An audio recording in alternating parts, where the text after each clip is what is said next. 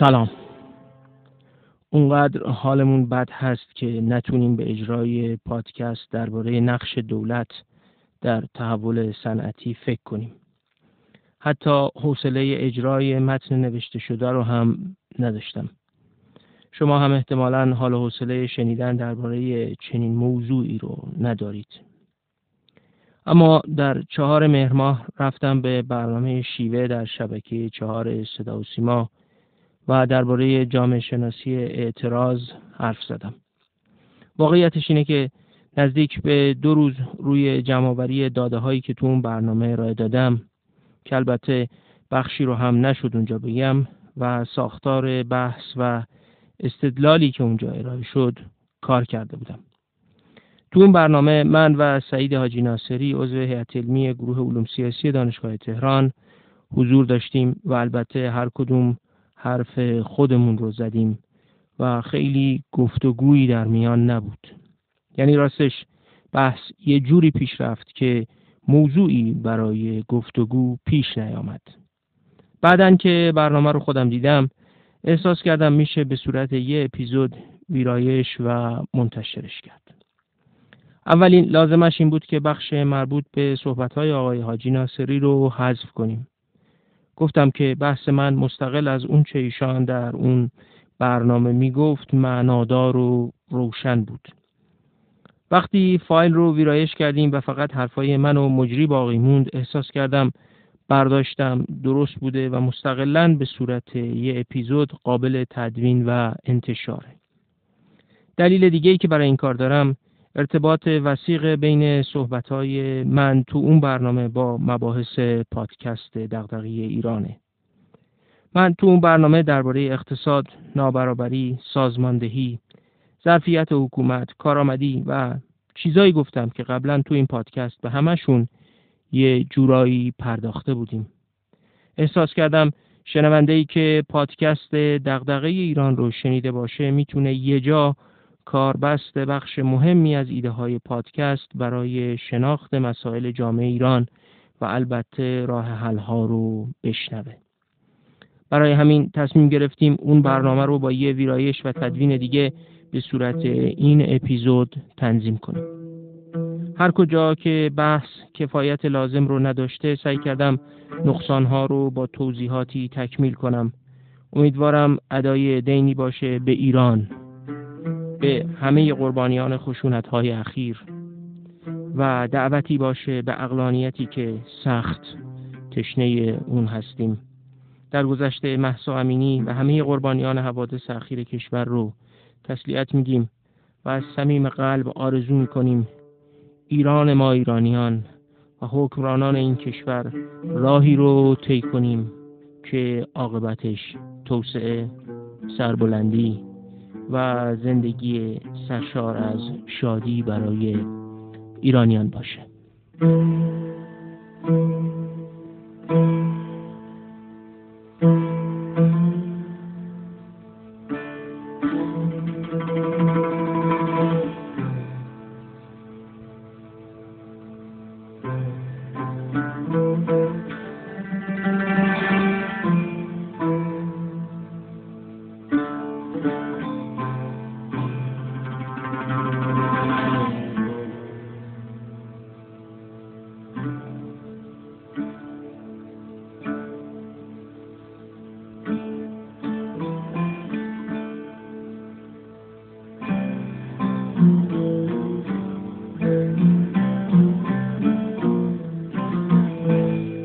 سلام و ارادت دارم. خدمت همه شما بینندگان عزیز و فرهیخته شبکه چهار سیما جمهوری اسلامی ایران. با برنامه دیگر از مجموعه برنامه های شیوه در خدمت شما هستیم. در این مجموعه برنامه ها موضوع کلی نسبت قدرت، فرهنگ، میزان و نحوه مداخله حاکمیت در امر دولت با نگاهی به مسائل میدانی که در ایران معاصر و ایران امروز اتفاق افتاده رو در دست بررسی داریم. آقای فاضلی با آغاز برنامه سلام و احوال پرسی حضرت علی در خدمتون هستیم. خواهش می‌کنم. بسم الله الرحمن الرحیم. من سلام عرض می‌کنم خدمت بینندگان این برنامه و امیدوارم که بحثی که امشب خدمتشون ارائه می‌کنیم به احترام وقتشون که برای این برنامه صرف می‌کنن بحث روشنگری باشه و ابعادی از مسائل جامعه ایران و بالاخص مسائلی رو که این روزها باهاش مواجه هستیم رو روشن بکنه و راهی به سوی بهبود هم از توش ایده های حداقل خارج بشه. شما بسیار متشکرم. آقای فاضلی ما برنامه و موضوع اصلی برنامه شیوه در شبهای گذشته نگاهی در واقع جامعه شناختی به وضعیت اجتماعی ایران بوده و ما معمولا اولین سوالی که از مهمانانمون پرسیدیم این بوده که روایت اونها و فهم اونها از جامعه ایرانی چیست و به طبع ریشه یابی این معضلات و بحران هایی که ما در ایران معاصر باش دست و پنجه نرم می‌کنیم رو ازشون می‌خوایم. من خواستم با همین سوال آغاز بکنم که مثلا خب از عالی سال هاست تعملی دارید در مورد جامعه ایران و روایتی دارید از جامعه ایران اون رو بشنویم. خیلی نقطه خوبی است برای شروع کردن. بالاخص این بحث در یه بستری داره صورت می‌گیره که جامعه ایران به دلیل آنچه که برای خانم محسا امینی پیش اومد بسیار داغدار ازاداره و بسیار ملتهبه. و در اصل اگه این اتفاق نیفتاده بود و اعتراضات بعدیش در خیابانهای کشور رخ نداده بود احتمالا این برنامه شما هم به این موضوع نمی پرداخت بنابراین ما قبل از هر چیز باید بدونیم که جامعه ایران در چه وضعیتیه و ما داریم درباره چگونه جامعه ای حرف می‌زنیم. جامعه ایران به شدت بزرگ شده رشد کرده. این جامعه تحصیلات هم توش خیلی گسترش پیدا کرده و یک جامعه رشید و بالغی شده. این جامعه در این حال که این مشخصات رو داره به شدت از برخی آرزه ها رنج می‌بره. مثلا نرخ بیکاریش توش خیلی بالاست. حتی با نرخ های پایین مشارکت ها یعنی حتی با نرخ پایین مشارکت هم این بیکاری بالاست. حالا این بیکاری به شکل بسیار نابرابری بین زن و مرد هم تقسیم شده. یعنی همین آماری که سازمان برنامه منتشر کرده نرخ مشارکت اقتصادی زنان در سال 1400 برای حدود 13 و 3 دهم درصده و برای مردان 68 تا 7 دهم درصد. یعنی مردم 5 برابر زنان نرخ مشارکت اقتصادیشونه. وقتی می‌رسیم به نرخ بیکاری نرخ بیکاری زنان 16 درصده. نرخ بیکاری مردان 7 و 9 دهم درصده که حالا آمار میگه 9 و 2 دهم درصد کلشه. یعنی نرخ بیکاری زنان دو برابر مردانه. این در حالیه که وقتی میایم تو نرخ بیکاری جوانان 18 تا 35 سال اون بیکاری مردان 7 دو دهم درصد یه دفعه میشه 13 و 8 دهم. و نرخ بیکاری زنان میشه 28 و 3 دهم.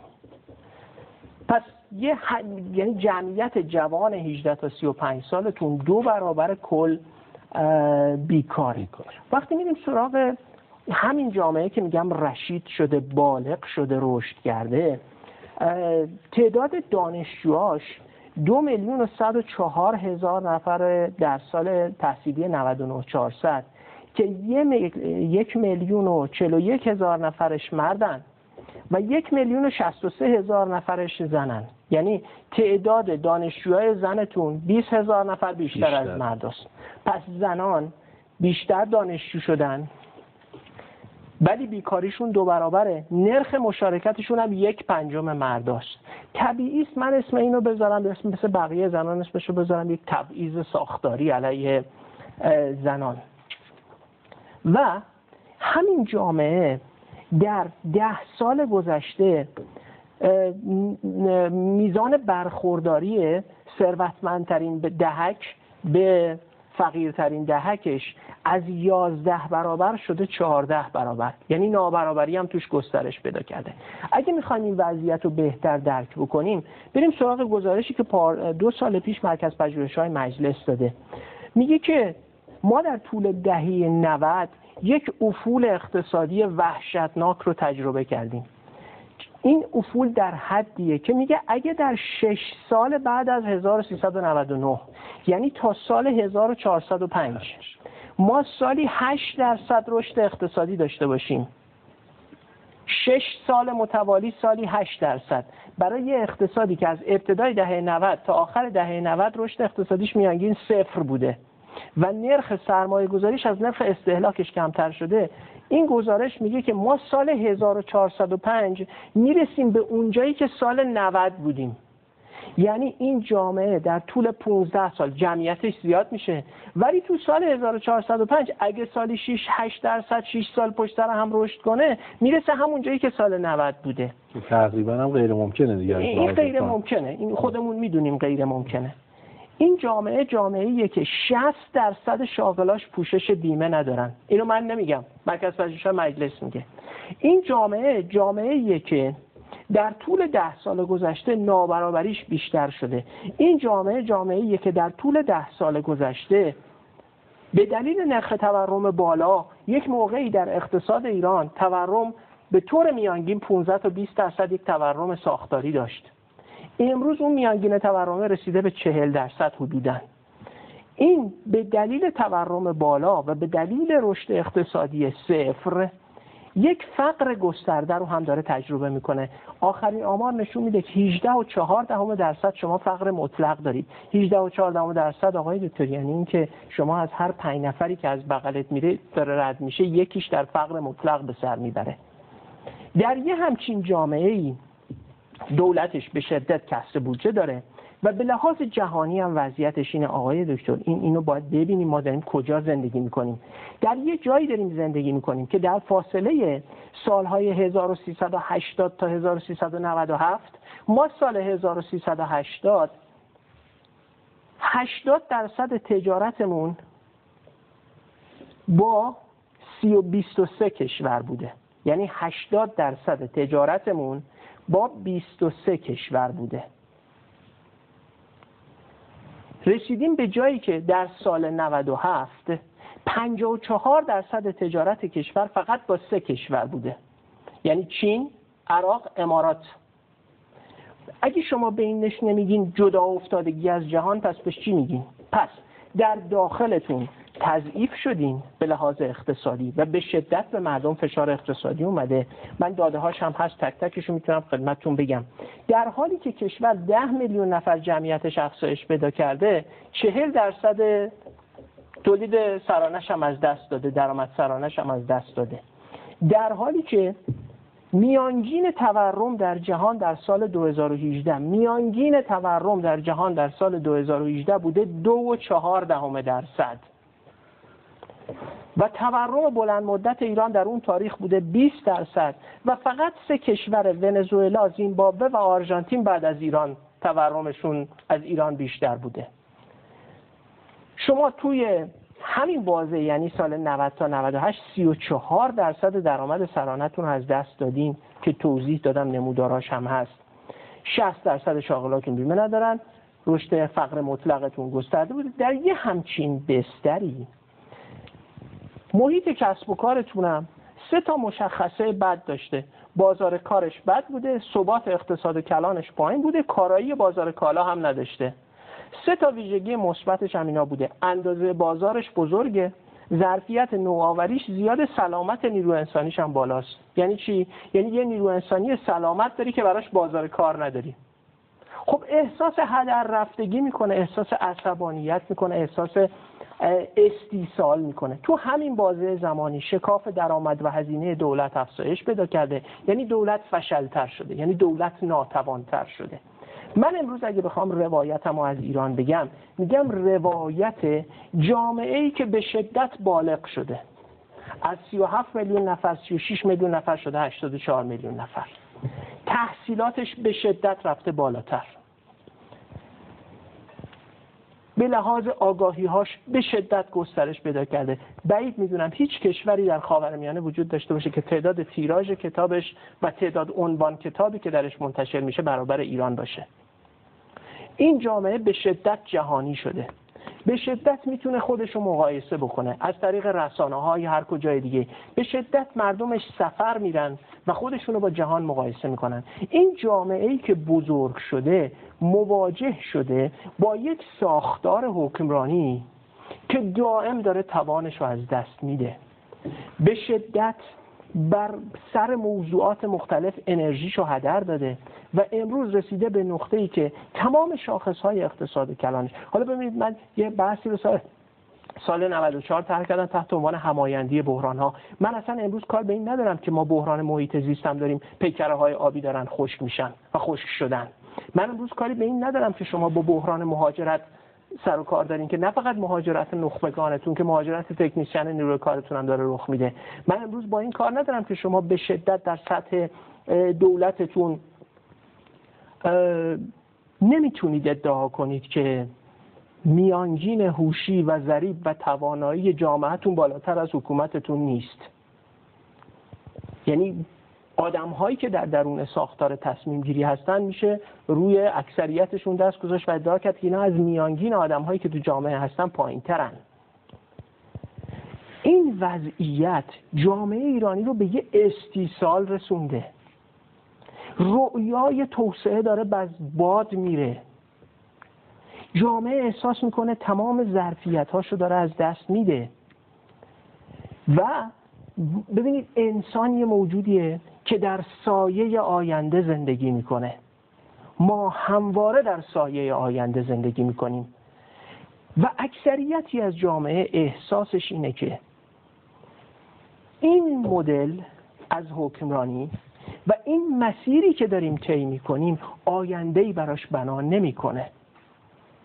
بنابراین در یک همچین ساختاری این جامعه من دیدم پریشب کوروش علیانی عزیز به اینکه شما گفتین جامعه ایران جامعه ناآرامیه معترض بود. اتفاقا من معتقدم جامعه ناآرامی است و حق داره.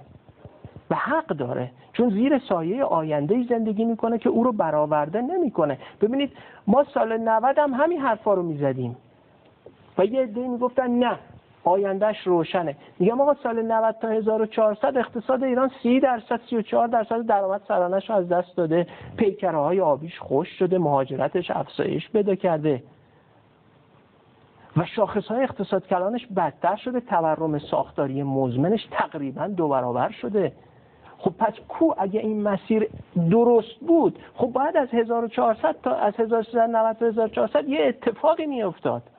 بنابراین آنچه که امروز باهاش مواجهیم یک جامعه نارام هست. که حق داره؟ در نارام بودنش محقه. و ناراضیه و در ناراضی بودنش حق داره. و آینده رو روشن نمی‌بینه و در روشن ندیدن آینده حق داره. چون هیچ شاخصی هیچ شاخصی که او در زندگیش تجربه می‌کنه هیچ شاخصی که او در عمق وجودش تجربه می‌کنه و زندگی روزمرش رو می‌بینه نمایی از یک آینده مثبت نداره. بنابراین بفهمیم که امروز اگر اعتراضی در خیابون هست حالا تذکر وقتم ندادم که مخل بحث نباشه من فقط تا اینجا گفتم که ما در چه جامعه زندگی می‌کنیم. بسیار متشکرم. روایت خیلی روشن و مستند و سریع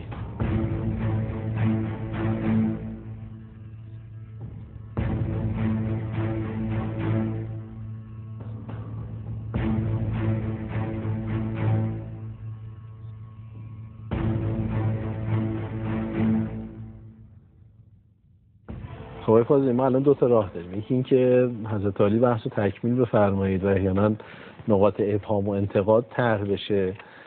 یکی هم که یعنی میشه دو بحث کرد یکی هم که نکاتی اگه راجع به بحث های دارید بفرمایید.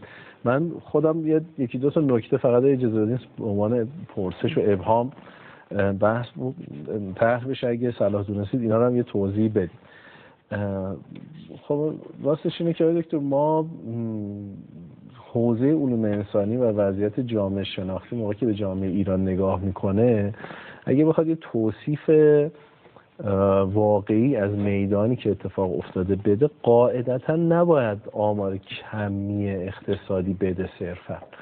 یعنی احتمالا با روش های دیگری در حوزه تحقیقات علوم انسانی به خصوص مثل مثلا پدیدارشناسی مثل مطالعات تفسیری و انتقادی و و احتمالا وجوه دینی سیاسی و و اون جامعه رو کلش رو باید ببینه. یعنی صرف اینکه ما احتمالا با چند تا شاخص اقتصادی ادعا داشته باشیم که الان وضع اقتصادی ما حتی اینه. و بعد این خب جامعه ایران الان داره در این بستر اقتصادی نمیگم نه یعنی الان نفیان اثباتا نمی‌خوام بگم که الان این توصیف غلطه. به نظر غیر مکفی میاد یعنی به نظر میاد که با چهار تا شاخص شما نمی‌تونید روایی روایتتون رو نشون بدید. این احتمالا یه شواهدی از حوزه سیاست از حوزه دین و و می‌خواد که می‌خوام بگم اینو روایی روایتتون رو چه می‌کنید؟ این نکته اول.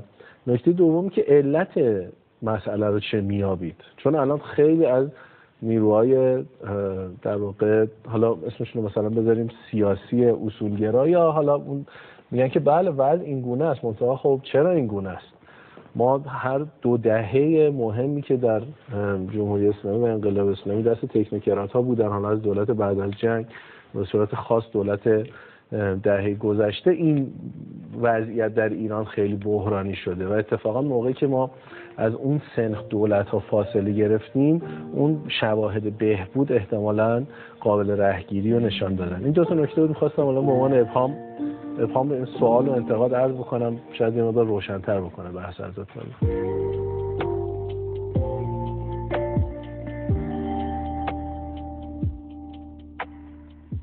در علوم اجتماعی طیفی از روش ها برای شناخت جامعه به کار گرفته میشه. یه دسته از روش ها مشهورن به پیمایشی. در این روش ها تلاش میشه تا متغیرهای کیفی مثل نظر مردم، رضایتشون یا نگرش ها و ارزش هاشون با پرسشنامه یا با شیوه های دیگه سنجش و به اعداد تبدیل بشه. به این دسته میگن روش های کمی یا عددی. روش های کیفی مثل مصاحبه، مشاهده همراه با مشارکت در زندگی مردم، تحلیل متون یا تحلیل بقیه آثار فرهنگی هم به عنوان روش های کیفی یعنی روش هایی که سعی می‌کنن معنا و عمق زندگی رو کشف و تفسیر کنن هم استفاده میشن. یه مناقشه طولانی در علوم اجتماعی هست که روش های کمی رو بدون کفایت می‌دونه و معتقده که باید زندگی اجتماعی رو عمیقتر بررسی کرد. بحث مجری برنامه شیوه در مطالبی که بعد از این توضیحات من میاد ناظر بر همین مناقشه است. حرف من که حالا میشنوید این بود که هر دو دسته مطالعات کمی و کیفی در جامعه ایران انجام شدن و معید همون تصویری هستند که در بخش اول حرفام از جامعه ایران ارائه کردم. به علاوه چنان که خواهید شنید این مناقشه طولانی مدت مربوط به سالهای قبل از انقلاب ایران هم هست. در ضمن در این بخش من میگم داریوش همایون وزیر کابینه هویدا.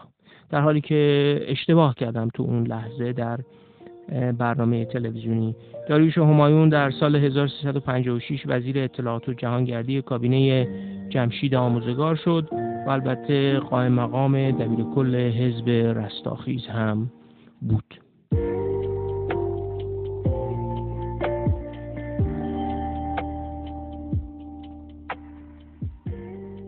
ببینید من با بحث شما مخالفم که این شاخص ها کفایت نمی کنن. دو دوره یا سه دوره پیمایش ارزش ها و نگرش های ایرانیان هم انجام شده و اونا هم همین رو نشون میده. دو دورم خود من شخصا پیمایش فرهنگ سیاسی مردم ایران و سال 84 انجام دادم سال 97 هم انجام دادم. تو فاصله این 13 سالم گزارشش رو نوشتیم. 90 صفحه از هر کدوم از مقامات حکومتی حتما دریافت کردن. حالا اینکه خونده باشن 90 صفحه مطلب یا نه یا گزارش 400 صفحه یا اون خلاصه 10 صفحه ایشون نمی‌دونم. اینا همین نشون میده اما بزنید یه پاسخی به شما بدم و برای این نوع تفکر. می‌دونم چون احتمالا ممکن نظر خودتون هم نباشه ولی یه جمعیه. باید شاخص بگیم. من دوستان روایت می‌کنم مردم می‌تونن گزارششون دولت ها منتشر نمی‌کنن یه مهر محرمانه می‌زنن روش. نمیشه اینجا گفت نه در دسترس مردم قرار من همینجا از مسئولین وزارت کشور وزارت ارشاد که سه دوره طرح سنجش ارزش ها و نگرش های ایرانیان رو انجام دادن. درخواست می‌کنم گزارشش رو منتشر کنن. دو دوره من طرح پیمایش ملی فرهنگ سیاسی مردم ایران رو انجام دادم. سال 84 سال 97 هر دو دورش گزارشش هست می‌تونن منتشر کنن ببینن همه این شاخص ها همین وضعیت نشون میده. اما بذارید ببرمتون سال 53 تا ببینید این ادبیاتی که امروز شما بهش اشاره می‌کنین خیلی ادبیات روشنی است. سال 53 مجید تهرانیان یه جامعه شناس برجسته ایرانی بود و علی اسدی. یه طرحی رو انجام دادن به اسم طرح آینده نگری. و تو اون طرح آینده نگری رفتن با مردم ایران مصاحبه کردن مصاحبه های مفصل. پیمایش هم انجام دادن یعنی نظرسنجی هم پر کردن. گزارشش رو که نوشتن همه این نخبه های حکومت شاه رو جمع کردن در یک همایشی چند روزه در شیراز سال پنجاه و چهار. و تو سال 54 این جمع رفتن نشستن تو شیراز اینا دارن گزارششون رو ارائه می‌کنن. من براتون می‌خونم. این این گزارش بعدها عباس عبدی و محسن گودرزی نشر نه این رو منتشر کرد تحت عنوان صدایی که شنیده نشد.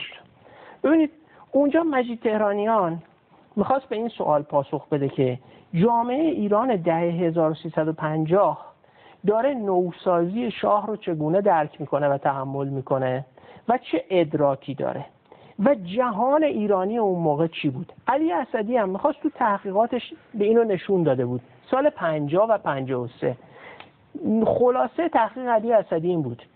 می‌گفت که در بین توده ها و نخبگان میل بازگشت به گذشته و به ویژه پناه بردن به مذهب بر اثر شدت تغییرات در حال رشد بود.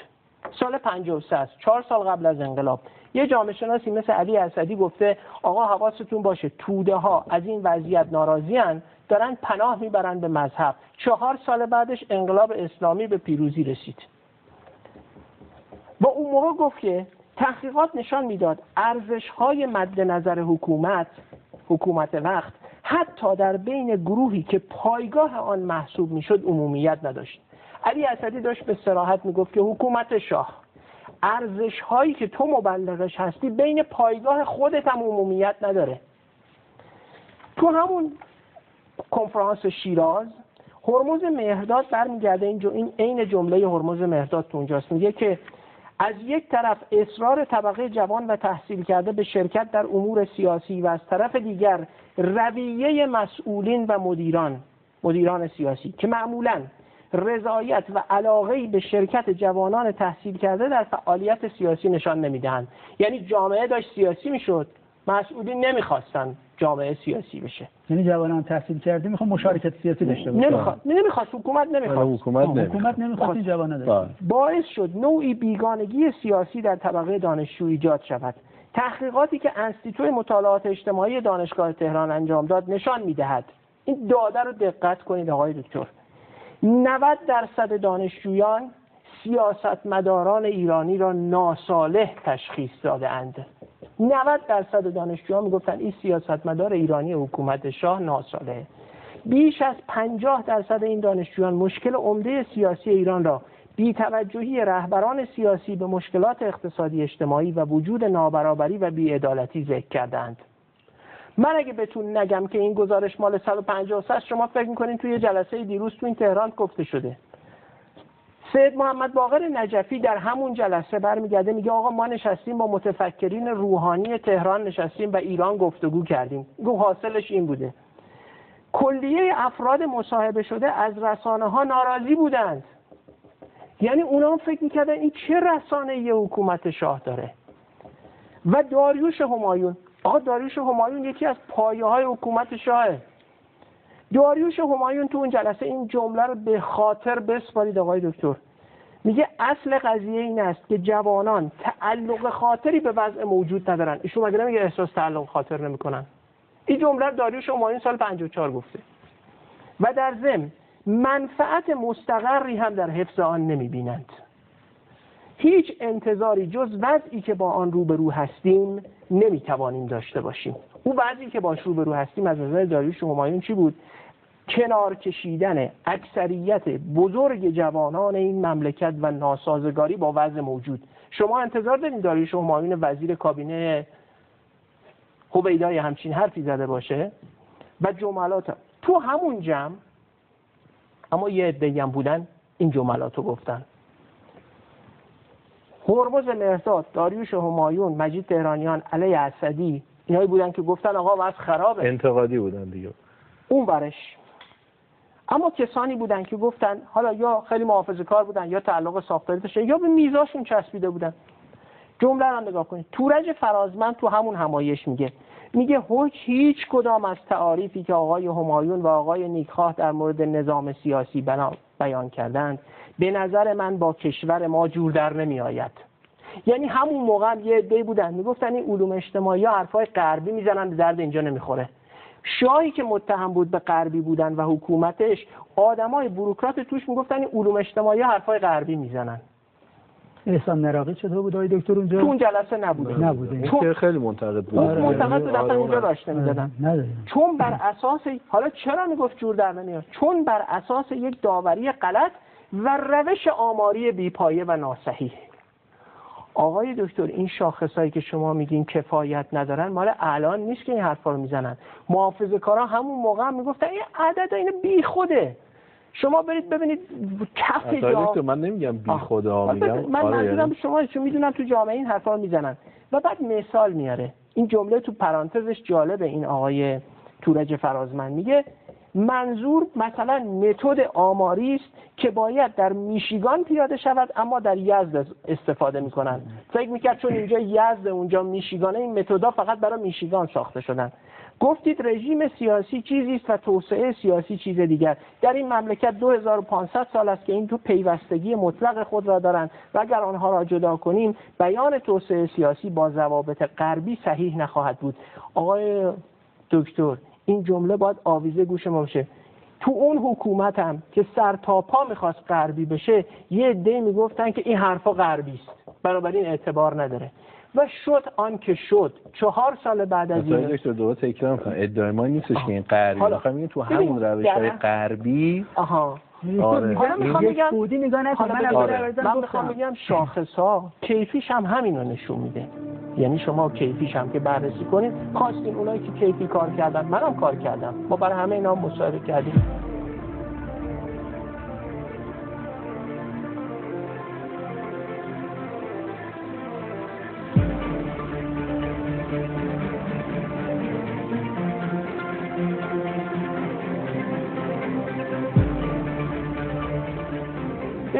بر بستر یه همچین جامعه ای بین مردم و حاکمیت مناقشاتی در جریانه. اون مناقشات ابعادی داره. مناقشه اقتصادی داریم. مناقشه بر سر ناکارآمدی و فساد داریم. مردم مطالبه گرن بر سر فساد و بر سر ناکارآمدی. مردم مطالبه گرن بر سر حقوق زنان. مردم مطالبه گرن بر سر بیکاری جوانانشون. مردم مطالبه گرن بر سر سبک زندگیشون. بر سر مداخله ای که در سبک زندگی مردم مطالبه گرن بر سر تخریب محیط زیست. شما آخرین موردش اینه که یک عده می‌خوان در اه، میانکاله پتروشیمی بسازن و مردم مخالفن. مردم مخالفن در بیابانهای بیاب ایران صنایع فولاد ساخته بشه. مردم با تخریب جنگل ها مشکل دارن.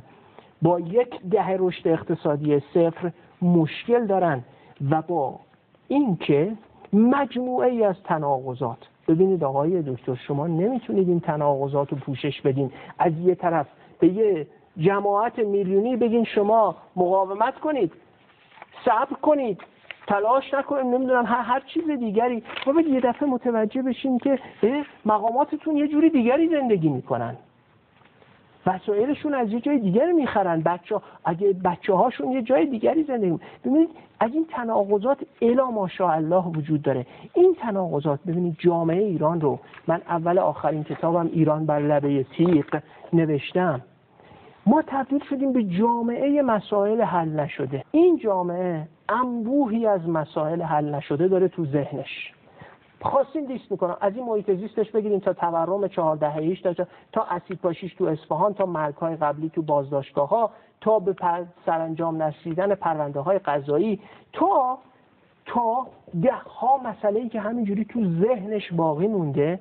و وقتی من توییت می‌زنم میگم که ابراهیم رئیسی کار اخلاقی کرده و کار درستی کرده که با خانواده محسا امینی تماس گرفته گفته بررسی می‌کنیم نتیجه میگیم مخاطب من میاد ناسزا می نویسه میگه که آخه کدوم یکیش به نتیجه رسیده که این دومیش باشه؟ و اینجا یه بحران عظیم شکل گرفته آقای دکتر. بحث اینجاست. ما با مسئله بحران اعتماد اعتماد. اعتماد. سرمایه اجتماعی نداریم. سرمایه اجتماعی نداریم و اعتماد وجود نداره.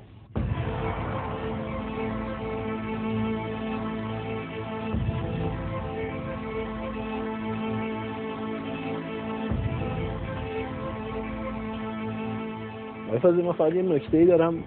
همجوری لابلای بحث کرده تا میفرمودید. ما دارم یه مشکلی در جمهوری اسلامی بر مشکلات شاید مثلا دقیق ترین محاسباتی که نهادهای امنیتی خارجی کردن خیلی سریح به ما انتقال دادن که آقا شما تا 6 ماه دیگه نیستید. دائما این شکست هایی که این پیشگویی ها خوردن من به نظرم یه مقداری حق ما باید بدیم به در واقع خیلی از مسئولین جمهوری اسلامی که اگه یه اندیشمندی بیاد بگه که آقا من احساس می‌کنم که جامعه ایران داره یه تحولی درش اتفاق میفته که احتمالا ظرف مثلا پنج سال آینده ده سال آینده پناه به بیدینی ببره و یه, یه سبکی از سک- سکولاریسم یا لایسیسم در ایران احیا بشه به واسطه ناکارآمدی که مثلا حکومت دینی داشته به واسطه حالا اتفاقاتی که افتاده و و و این یه مقدار با دیده تردید به این مسئله نگاه بشه نه به مسابه این که یعنی شاید مثلا ما در طول دوره پهلوی دو تا گزارش اینجوری داریم یعنی یه دونه صدا که شنیده نشد مثلا تهران 57 که الان منتشر شده ولی برای مسئول جمهوری اسلامی ماهی یکی دو تا از اینا از چهل سال داره میره.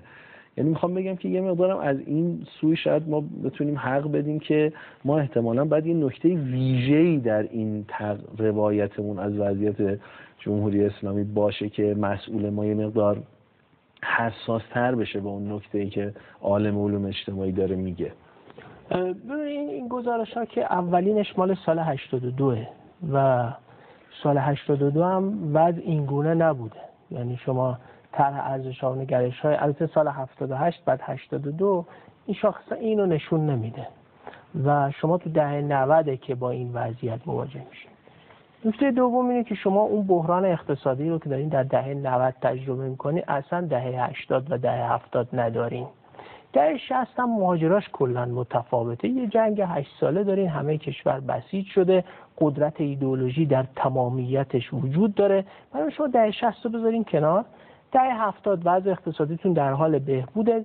عمده دهه 80 هم تا سال 86 اه، وضع نفت خوبه. یک از دوره آقای خاتمی هم وضع اقتصادی رشد اقتصادی 8 درصدی و رشد اقتصاد صنعتی 12 درصدی و اینا رو داریم از دهه 90 به یه معنا بعد از تحریم هایی که. مشهور است به تحریم های سی سادا شما وارد یه همچین وضعیتی میشین و تحریم به شدت داره جامعه ایرانی رو نابود می‌کنه. یه همچین وضعیتی ببینید برای اینکه برسیم به راه حل ها ببینیم کجا وایسادیم اون اینه که ما جامعه با حکمرانی وارد مناقشه شده. مناقشاتش رو گفتم. و این مناقشه بروزش همین روزا کف خیابونه. بروزش 98 بروزش 96 بروزش 88 این این مناقشه که قابل انکار که نیست که.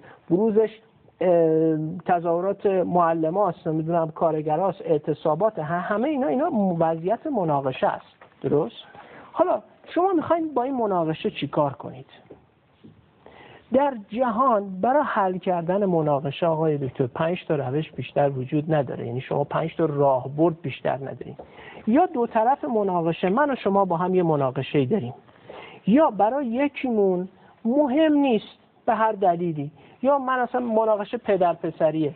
پدره میگه که حالا اصلا این پوله برسه به پسرم. می‌کشه کنار. یکی از اطراف میره رها کنار. می‌کنه. یکی میره کنار. میشه رها کردن. تو دنیا بهش میگن مثلا accommodation یا هم چیزی کاری بهش می‌کنن.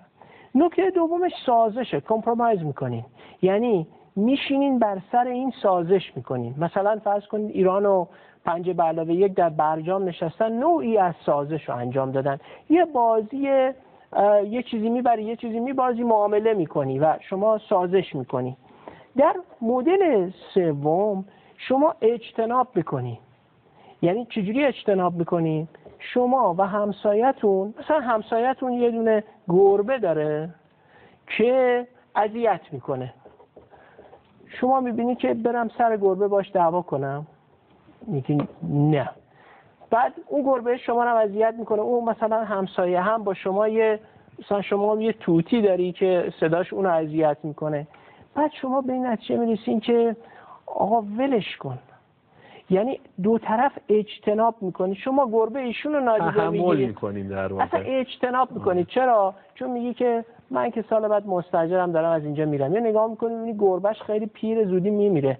و میگه اینم که گربش یه ما دیگه میمیره بعد چی باید بریم دعوا کنیم؟ دست موضوع. یا اصلا میگین که مثلا سر یه موضوعی با هم درگیری داریم میگین میگذره نسل عوض میشه خودشون خوب میشن. خب؟ عنوانش چی می‌ذارید آقای دکتر؟ مدل اول فرمودید که ول کردن مدل دوم رها کردن مدل اول رها کردن مدل دوم سازش.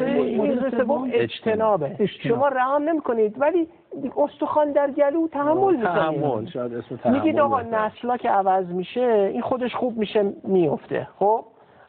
یا خوش میشه میفته. مثلا این مثلا دندون شیریه مثلا چیزیه.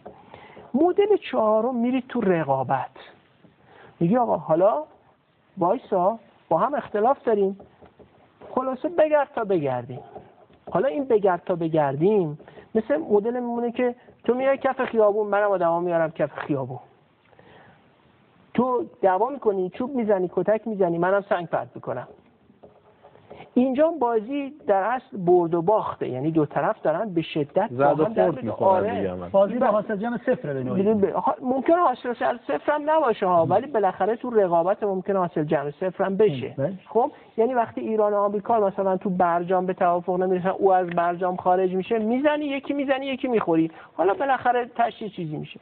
یه نکته آخری هم روش آخری هم وجود داره. شما میرین همکاری می‌کنین. مثلا شما collaboration ه تو collaboration میرین دنبال بازی برد برد.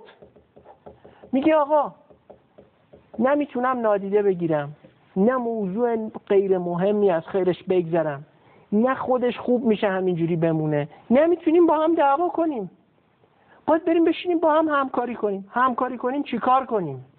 این همکاری کردنه اون وقت قاعده بازی باید تعریف کنیم.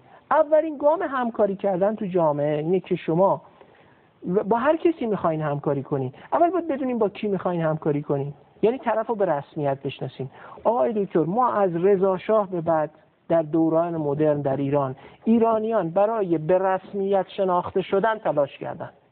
برای اینکه حکومت ببیندشون به رسمیت بشناسه. که من هستم. آقا ببین من هستم. یا آقای دکتری هست رساله دکتراش درباره بمبگذاریه. که آقا در همین کشور ایران در بخشی از مناطق چرا بمب گذاری می‌کنن؟ نتیجه دکتراش اینه.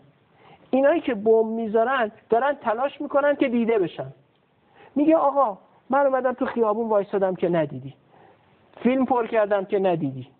داد کردم ندیدی. خودکشی کردم ندیدی. بذار یه بمب بذارم اقلا صداشو یه کسی بشنوه تو منو ببینی به رسمیت بشناسی. ببینید به رسمیت شناخته شدن حالا گروه قومیه گروه روشنفکریه گروه بروکراسیه. آقا همه اینا دارن معترض اقلیت. آقا کارشناسه کارشناسه. میگه من نظرم اینه اینجا نمیشه صد بسازی. مقام سیاسی می‌زنه تو سرش میگه که بساز. او داره تلاش می‌کنه میگه آقا پس من رفتم درس خوندم آقا به حساب کردم من علوم اجتماعی بخوام الان بگم به رسمیت بشناس. من که میام بهت آمار میدم میگم وضع جامعه خرابه به رسمیت بشناس. اون جوونم که کف خیابون تو به رسمیت بشناس و نقش دکتر چون میترسم وقت نشه این نکات خوب یعنی به نظر یه مقدار این خلاصه, خلاصه تیتوال بگید. یعنی توضیحات خیلی خوبه به رسمیت شناخته شدن از طرف کیه؟ از طرف اونی که قدرت بیشتری بله داره. یعنی قدرت و مسئولیت. آقا میگه این حاج عبدالله انصاری میگه که یه عارفی دید که شیطان چهل شبانه روز رفته به سجده بلند نمیشه. رفتش گفت که پدر بیامرز تو که شیطانی از درگاه راندن تو دیگه برای چی سجده می‌کنی؟ گفت من از بندگی معزولم او که از خدایی معزول نیست. حالا من شهروندم قدرت ندارم. تو که حکومتی تو که قدرت داری تو که می‌تونی ببینی. ببین. خب این از این داستان بر سر این مناقشه. آقای دکتر ما الان سوالمون اینه. تو این پنج تا مدل داریم کدومش رو بازی می‌کنیم؟ ببینید سر مسئله حجاب سر مسئله حقوق سر مسئله محیط زیست. تو تک تک اینا هر کدوم مدلاش فرق می‌کنه. یکیمون کشیدیم کنار بی خیال شدیم. آره من می‌بینم تو داستان ماهواره حکومت کشیده کنار. زورش نمی‌رسه. نمی‌تونه راپل کنه همش به خونه مردم که. کشیده کنار میگه نسلم عوض شده. شاید هم مثلا تکنولوژی ماهواره دیگه اصلا مهم نیست. دیگه دیدین خیلی چیز نمی‌زنن پارازیت نمی‌زنن. وقتی اینستاگرام اومده دیگه ماهواره کارش نمی‌تونین بکنین که. پس ما داریم روی این مسئله تک تک مسئله بیکاری هجاب زنان سبک زندگی داریم تو کدوم یکی از این مدل کار کنیم جامعه هدف هم اینجا مهمه دیگه. یعنی می‌خوام بگم که شما خیلی جامعه ایران الان دارید یه دست می‌بینید. آها من اتفاقا یه دست نمی‌بینم. آره یعنی جامعه ایران بالاخره خیلی آقای تو مردم رو فرض کردید؟ نه نه نه نه کسانی که انقلاب کردن من نوشته هام نوشتم. ببین اون یه جمله مجید تهرانیان من اینو خوندم. مجید تهرانیان کاری نداره من پرسیدم شما قبول دارید؟ به خاطر همین گفتم من دارم نقل قول مجید تهرانیان رو میگم. ولی من رسما نوشتم. واژه مردم واژه بی معنای آقای دکتر. بله همین رو می‌خوام یعنی در, در ایران ما با گروه ها و اصناف اصلا با همه جهان همین جوریه حالا ایران خیلی حاده نه همه جای یعنی دنیا حاده. این دوگانه همه جای دنیا حاده. بین اونی که نون شبشو نداره با اونی که شمال شهر تهران زندگی می‌کنه کدومشون مردمن؟ بین اونی که لب مرز زندگی می‌کنه آب درست حسابی نداره با اونی که استخرشو بر می‌کنه کدومشون مردمن همینو میگم پس ببینید یک. حالا می‌خوایم مسئله حل کنیم. می‌خوایم بریم من می‌خوام بگم آقای دکتر دوگانه سازی شما بر اساس اقتصاد روایت خوبی از جامعه ایران نیست. شاید اگه این دوگانه سازی رو بیارید روی دین یه مقدار روایه بیشتری داشته باشه روی دین. یعنی کسی که در ایران متدینه دیگه این طبقه بندی اقتصادی روایت دیگه از فرق داره. چون شما 5 تا مدل معرفی کردید آره من میگم آره این 5 تا مدل آره این راه حل رو گفتید. حالا ببینیم چه خواهد شد که بعدا راه حل اینه. تو این مدل ها کار آره. کنید باید جامعه سازماندهی داشته باشه. بله چی داشته باشه؟ جامعه سازماندهی داشته باشه.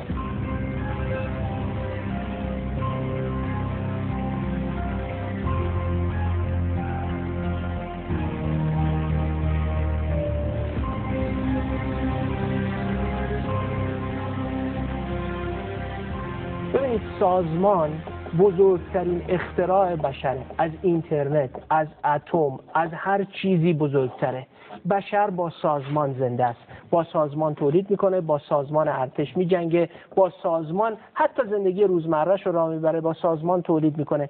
اگه سازماندهی رو از یه جامعه ای بگیرید جامعه میمیره. یعنی جامعه مدنی داشته باشه آها جامعه مدنی داشته باشه اتحادیه داشته باشه سازمان که میگید شاید شخصی فکر کنه بوروکراسی میگید فلان و بهمان بوروکراسی و امثال هم سازمانن. بله. ایشون معتقدن که جامعه مدنی داشته باشه چیزی که وقتی میگیم جامعه مدنی تشکلات رو میگیم جامعه یاد دهه هفتاد میفته یه دی هم میترسن. بله. سازمان. سازمان به من اینکه چرا؟ شما دهه هفتاد یادتون نیست حتما.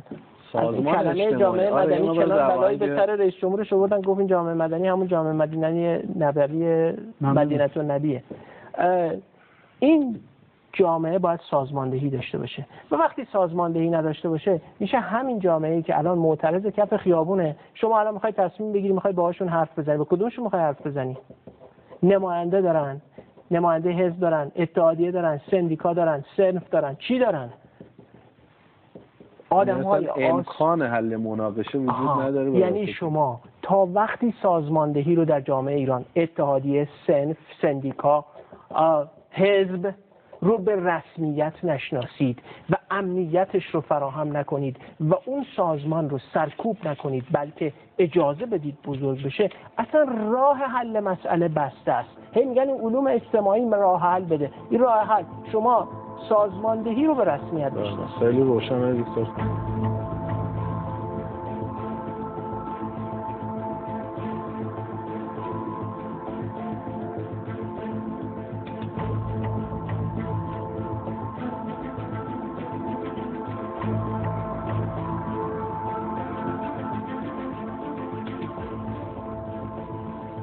بالاخره یه پژوهشگر حوزه علوم اجتماعی سرمایه اجتماعی جمهوری اسلامی رو چقدر برآورد می‌کنه؟ مخصوصا اگه شما بالاخره اون دوگانه حالا می‌خوام بگم اون تحلیل مبتنی بر دین رو هم بپذیرید چون ببینید کسی که می‌خوام روشن کنم اون موضوع خیلی کوتاه ببخشید چون کسی که بالاخره دین داره و یه تعلق خاطری به دین و جمهوری اسلامی داره این مشکلات اقتصادی رو یه جوری دیگه روایت می‌کنه. یعنی ببین آمار ما می‌دونیم که بالاخره روایت میشن. یعنی آمار آمار خامن. ممکنه یه مثلا پیرمرد جبهه رفته حزب الله توی مسجد شما همین آمار رو بهش بدید اتفاقا بگید که خب این نشانه حقانیت ماست. نشانه اینه که بله تحریم شدیم. اشکالی نداره. این ثمره اقتصاد این مثلا مقاومت ما در برابر جهان استکباره و اتفاقا خیلی هم ممکنه براش مثبت باشه. یعنی که اتفاقا معلومه که خیلی خوب داریم کار می‌کنیم. یه روایت دیگه ای در واقع داره ارائه میده. من به نظرم یه ادعای روشنی داره که آقا اون جوری که شما تبیین می‌کنید سرمایه اجتماعی جمهوری اسلامی وخیم آقای دکتر سرمایه اجتماعی یه مفهومه. با حداقل سه عرصه. شما یه سرمایه اجتماعی یعنی اعتماد سرمایه اجتماعی شما که اعتماد دارید یه اعتماد بین شخصی دارین. من به برادرم خواهرم میاد رفقامون اعتماد داریم. اعضای هیئت مذهبی به هم اعتماد دارن. یه اعتماده. یه اعتماد عمومی داریم به عموم مردم چقدر اعتماد داریم یه اعتماد به نهادهای حاکمیت داریم میگن اعتماد نهادی. اینا سه تا عرصه متفاوتن آقای دکتر. اینکه مردم هیئت های مذهبی میرن بله میرن. اینکه ما خیریه داریم بله داریم. منم نوشتم اونجا خیریه داریم. ولی بین خیریه داشتن مگه مردم سال 57 خیریه نداشتن؟ مگه مردم سال 57 هیئت نمی‌رفتن؟ مگه مردم سال 57 به هم اعتماد نداشتن؟ چرا داشتن؟ ولی مردم به حاکمیت اعتماد نداشتن. این سه تا مفهوم و یکاست نه بحث من دکتر اعتماد نهادی. اعتماد نهادی آقای دکتر. تمام نظرسنجی نشوندن اعتماد نهادی پایینه. حالا شما این یه بحث معرفت شناختی رو می‌تونی از شناختیش هم بگوید که آیا این اعتبار داره یا نداره؟ من به شما میگم علی اسدی گفت اینا پایینه چهار سال بعدش انقلاب شد. شما می‌تونی بگم این یه نکته. نکته دوم. ببینید آقای دکتر دنگ شاپینگ جمله داره تو چین. می‌گفت که گربه باید موش بگیره. سیاسفیدش فرق نمی‌کنه.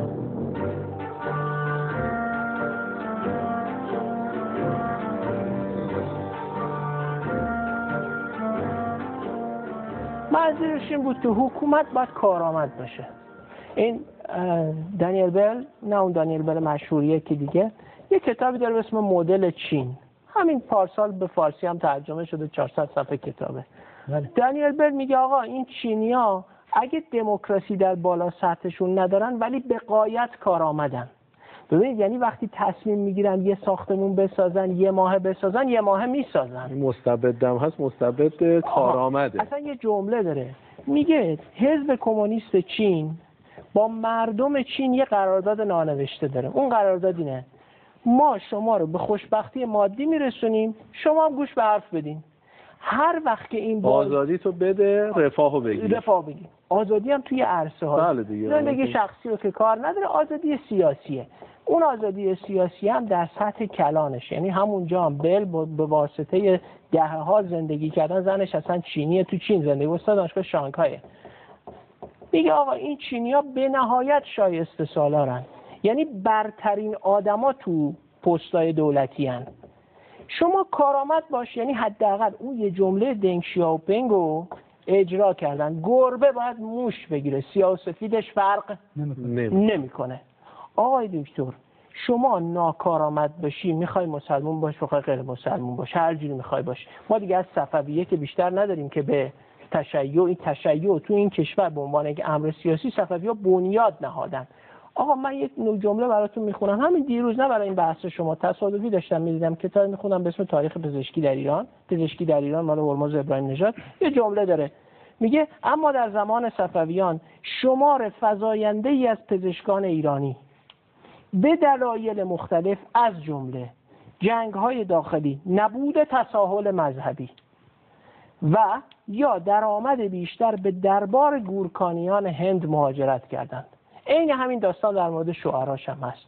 یعنی شما حکومت شیعه صفوی هم که باشی بنیاد گذاشتیم اینجا دیگه از صفوی ها که ما قالی تر که نیستیم که. این هم که گذاشتی وقتی شما تساهل مذهبی نداری کارآمد هم نباشی جنگ داخلی باشی درآمدشون تو هند و گورکانی هم بیشتر باشه من چه می‌دونم اونجا. حالا ما هی سوال می‌پرسیم که این ر... موقع که رسانه غربی که نبوده که. جنگ نرمی هم که وجود نداشته که. آقا درآمدش اونجا بیشتر بوده اینجا هم سختگیری مذهبی بوده بلند شد می‌رفتن پند. این آقای هرمز ابراهیم نژاد هم استاد تاریخ در دانشگاه ساوثهمپتون دکتراش هم دانشگاه سوربن گرفته. پس ببینید داستان اینه که شما وقتی کارآمد نیستی وقتی گربت موش نمی‌گیره سیاه سفیدش فرق نمی‌کنه.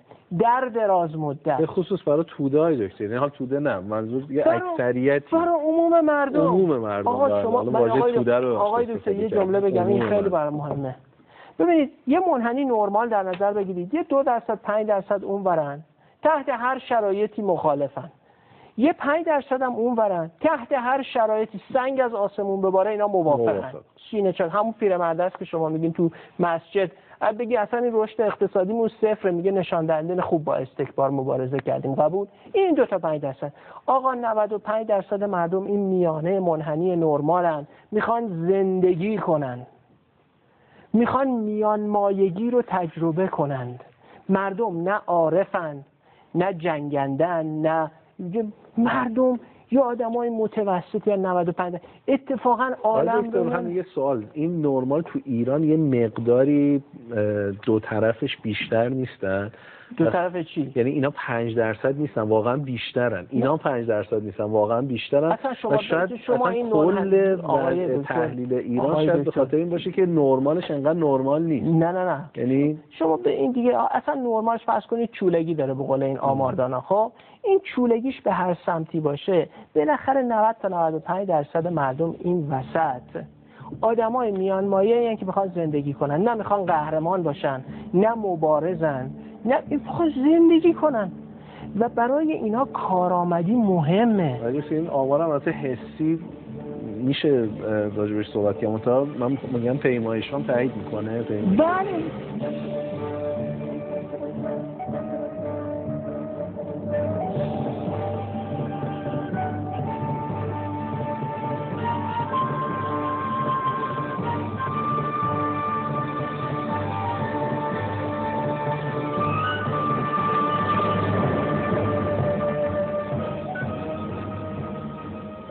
ما مدعی یک ساختن یک تمدن اسلامی هستیم. من میگم آخرین موردی که یه تمدن اسلامی ساخته شده تا آخر دوره عباسیانه. درسته؟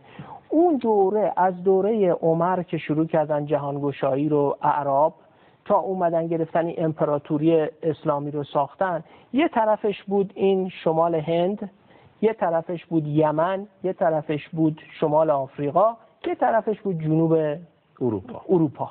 درسته؟ در همه این عرصه زرتشتی یهودی سبکای زندگی مختلف از هند و این اسلام هم رنگ و بوی همه اینا داره اسلام شمال آفریقا با اسلام فرهنگی شده اصلا فرهنگی شده. درسته؟ ما اگه می‌خوایم تو این جامعه تمدن بسازیم باید این تنوع این جامعه بالغ شده رو که فقط یه میلیون و شست و یک هزار نفر سال دانشجوی دختر داره رو به رسمیت بشناسید.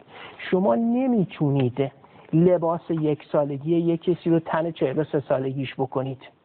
و اگر تغییر رو نپذیرید آقای دکتر و اگر تغییر رو نپذیرید این وضع نارضایتی اصلا بهتون اجازه هیچ اصلاحی رو نمیده. و اصلاح کردن برای اینکه اون پنج تا مدل رو داشته باشین. یک سازماندهی رو به رسمیت بشناسید. اجازه بدهید احزاب قوی وجود داشته باشند سندیکا اتحادیه قوی وجود داشته. با باش برخورد امنیتی نکنید و ازش نترسید. تا در روزی که خواستید باش مذاکره کنید اقلا بدونید صاحبش کیه می‌خواید با کی حرف بزنید. یک. دو. ببینید حکومت باید بیطرف باشه. فضیلت حکومت به بیطرفی است. امام علی به قاضی می‌گفت چی؟ میگه آقا بیطرف باش. من خلیفم. برای چی به من اینجوری نگاه می‌کنی؟ ما دو طرف یهودی هم اون طرف نشسته. بیطرفی حکومت. بیطرفی در سیاست گذاری بیطرفی در اجرا. و بیطرفی در داوری.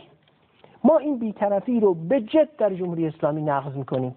بیطرفی فرزند مسئول با فرزند غیر مسئول فرق می‌کنه. اصولگرا با اصلاح طلب فرق می‌کنه. اصولگرا اصلاح طلب با سکولارش فرق می‌کنه. زن با حجاب با زن حجاب و عرفی فرق می‌کنه. اینا همه با هم فرق دارن. شما هی به من نگین. آمار و ارقام مردم تو نگاهشون می‌بینن. اینا با هم فرق دارن. بیطرفی نقص شده آقای دکتر. و جامعه ای که می‌خواد 84 میلیون نفر رو یعنی حکومتی که می‌خواد 84 میلیون نفر رو در خودش جا بده باید یا نکن با پیلبانان دوستی یا بنا کن خانه ای در خورد پیل. بابا این جامعه پیلگونه شده. پیلگونه شده. اگه می‌خوای این پیل رو در خودت بپذیری یه خانه ای در خورد این بنا کن. نه لباس یک سالگیشو بخوای تن این جامعه 43 ساله بکنی. و ظرفیت حکومتت رو ببر بالا. یعنی اگه برس به یه نقطه ای من اصلا نمی‌فهمم یعنی چی. یه حکومتی هست من تو 20 اپیزود توضیح دادم توی پادکستی. نه سیستم مالیاتش درسته نه ادارش درسته نه مثل چین شایسته سالاره. آقا کارکنان این نمایندگیامون میرن خارج از کشور می‌بینیم 6 تا مترجم بردن آخرش نفهمیدن طرف چی گفته. انگلیسی درست حسابی بلد نیستن. سیستم اداریش درست نیست. همه ایناش درست نیست. و گیر داده به این زنان که لباسشون چجوری باشه. آقا تو برو کار خودتو درست کن. اگرم می‌خواین مذهبیش نگاه بکنین آقای دکتر. یک دقیقه. و این بحران اعتماد. آقای دکتر گفتن گفتم مطلقا اعتماد نیست. من یه چی واژه‌ای نگفتم. می‌تونیم ضبطش رو دوباره ببینیم گفتم ما بحران, اعتماد داریم. و این بحران اعتماد آقای دکتر بحث تاریخی است با این جمله تموم می‌کنم.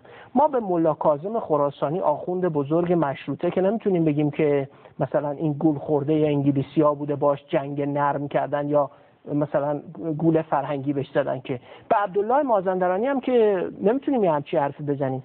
این دستخط تلگراف شده است از دستخط عبدالله مازندرانی و ملاکازم خراسانی در مشروطه. من جمله رو می‌خوام سردر رسانه در ایران باید نصب کنه گفته به مشروطه خواه گفته. گفته به غیر از مطالبه مشروطیت لا یزال یعنی هم پیوسته. به توسط تلگرافاتی از سیم خارجه. گفته این سیم حکومت محمد علی شاه و مظفرالدین شاه این سیمش قابل اعتماد نیست. و قاصدهای مخفی از حالات همدیگر مطلع باشید. آقای دکتر این بحران اعتماد به حکومت مال الان نیست. بله یه مسئله. و ما, و ما چون گربمون موش می‌گیره چون گربمون موش نمی‌گیره گربه حکومت. بس می‌خوایم به یه چیزایی اعتماد سازی و بعد که و بعد فکر می‌کنیم همه چیزشو باید با بوغ رسانه و بوغ فرهنگ جبران کنیم. یعنی انگار فقط این اینستاگرامه یا تلگرامه یا یه زمانی ماهواره یا یه زمانی رادیوی فلانه که داره بیاعتمادی ایجاد می‌کنه. آقا مردم دارن می‌بینن این گربت موش نمی‌گیره. وقتی گربت موش نمی‌گیره به اعتماد میشن. تا ببینید آقای دکتر ما بحران کارآمدی. بحران سازماندهی و به رسمیت شناخته شدن و تنوع رو نپذیریم و با این جامعه از در همکاری در نیاییم نه رقابت نه نادیده گرفتن در کلابوریشن همکاری. تا با این از در همکاری در نیان همدیگر رو میفرساییم. حالا کف خیابون نه. چوب یه رفت رفته بودم وزارت خونه. آقا یه دقیقه تموم چرا؟ یه دقیقه تموم شد نه من دارم گفت آقای فاضلی. ده دوازده دقیقه برای گفت آقای فاضلی اینجا چوب لا چرخت نمی‌ذارن. گفتم پس چیکار می‌کنن؟ گفت یواش یواش هر روز یه دونه نختندون می‌ذارن لا چرخت. بعد از یه مدت این نختندونا زیاد که میشه خودش یک چوب کلوپ یه اجتماعی برامون آه یعنی ما همدیگر رو خواهیم فرسایید و به توسعه رویای توسعه نابود میشه و شما منتظرین این دایره این اعتراضات و خشونت ها از دو ماه از دو سال بشه شش ماه و یه ماه و بعد کف خیابونه حالا هیچ وقت هم شاید فروپاشی به سیاسی رخ نده. ولی توسعه هم رویای نا زندگی تلخی خواهد شد.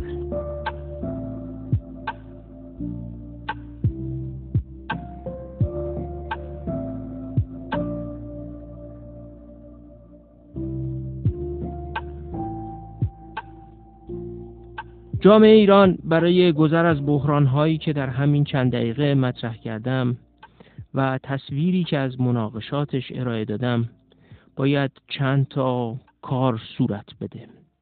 یک به رسمیت شناختن همه اخشار و گروه های اجتماعی در قالب سازمان های جمعی اجتماعی و سیاسی و یک جامعه سازمان یافته با سازوکار نمایندگی و بالاخص سازماندهی و نمایندگی در قالب احزاب قدرتمند که بتونن سازوکارهای اصلاح رو دنبال و فعال کنن. دو این جامعه به شدت زیر سایه ابهام و ناامیدی از آینده قرار گرفته و وضعیت اقتصادی و اجتماعی یک دهه اخیر به استناد مختصر آمارهایی که در همین اپیزود شنیدید این ناامیدی و ابهام رو بیشتر کرده. این ناامیدی و این سایه ناامیدی باید به واسطه تصویر متقاعد کننده و مثبتی که برای برون رفت از اون ارائه میشه و ساخته میشه از سر جامعه کم بشه و این ناامیدی کاسته بشه. خوب توجه داشته باشیم که تحریم ها فقط خسارتشون این نیست که فروش نفت رو مختل کردند و نگریستن به تحریم از زاویه صرفا اقتصادی کار نادرستیه. اقتصاد به شدت مهمه اما بحران در اقتصاد به واسطه تحریم و جدا افتادگی از جهان ابهام و ناامیدی اجتماعی بسیار خطرناکی رو خلق کرده.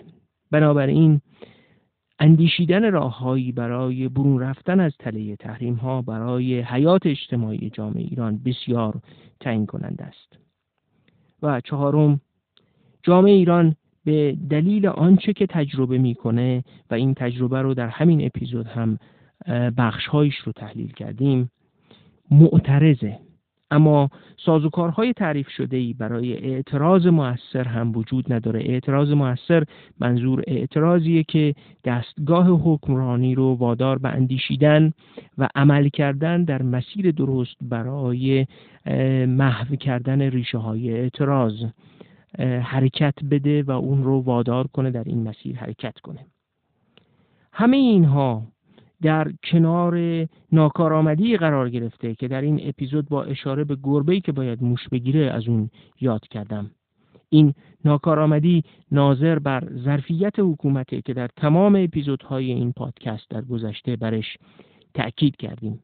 تأکید بر کارآمدسازی حکومت به معنای صرف نظر کردن از آرمان دموکراسی هم نیست بلکه فقط یادآوری کردن اینه که سیاست انتخاباتی و دموکراتیک بودن بدون کارآمدی کفایت نداره و بعیده که حتی دووم بیاره. بنابراین به صرف برگزاری انتخابات مشکلی حل نخواهد شد بلکه هر نوع پاسخگویی از مسیر انتخابات باید با یک کارآمدی در حل مسئله تکمیل بشه. من قبلا هم نوشتم که انسان ویژگی های زیادی برای ذکر کردن از حیوان ناطق بگیریم تا مثلا حیوان قصه گو اما انسان حیوان مسئله حل کن هم هست و در اصل هر آدمی و هر سازمانی و هر شرکتی و هر حکومتی که نتونه مسئله حل بکنه به سطوحی از مشکل برمیخوره که این سطوح مشکل متناسب است با میزان مسئله هایی که قادر به حلشون نیست. فکر می‌کنم اگر گوش شنوایی وجود داشته باشه آنچه گفتیم به اندازه کافی روشن هست. و احتیاجی نیست که مطالب بیشتری رو در این اپیزود اضافه کنیم.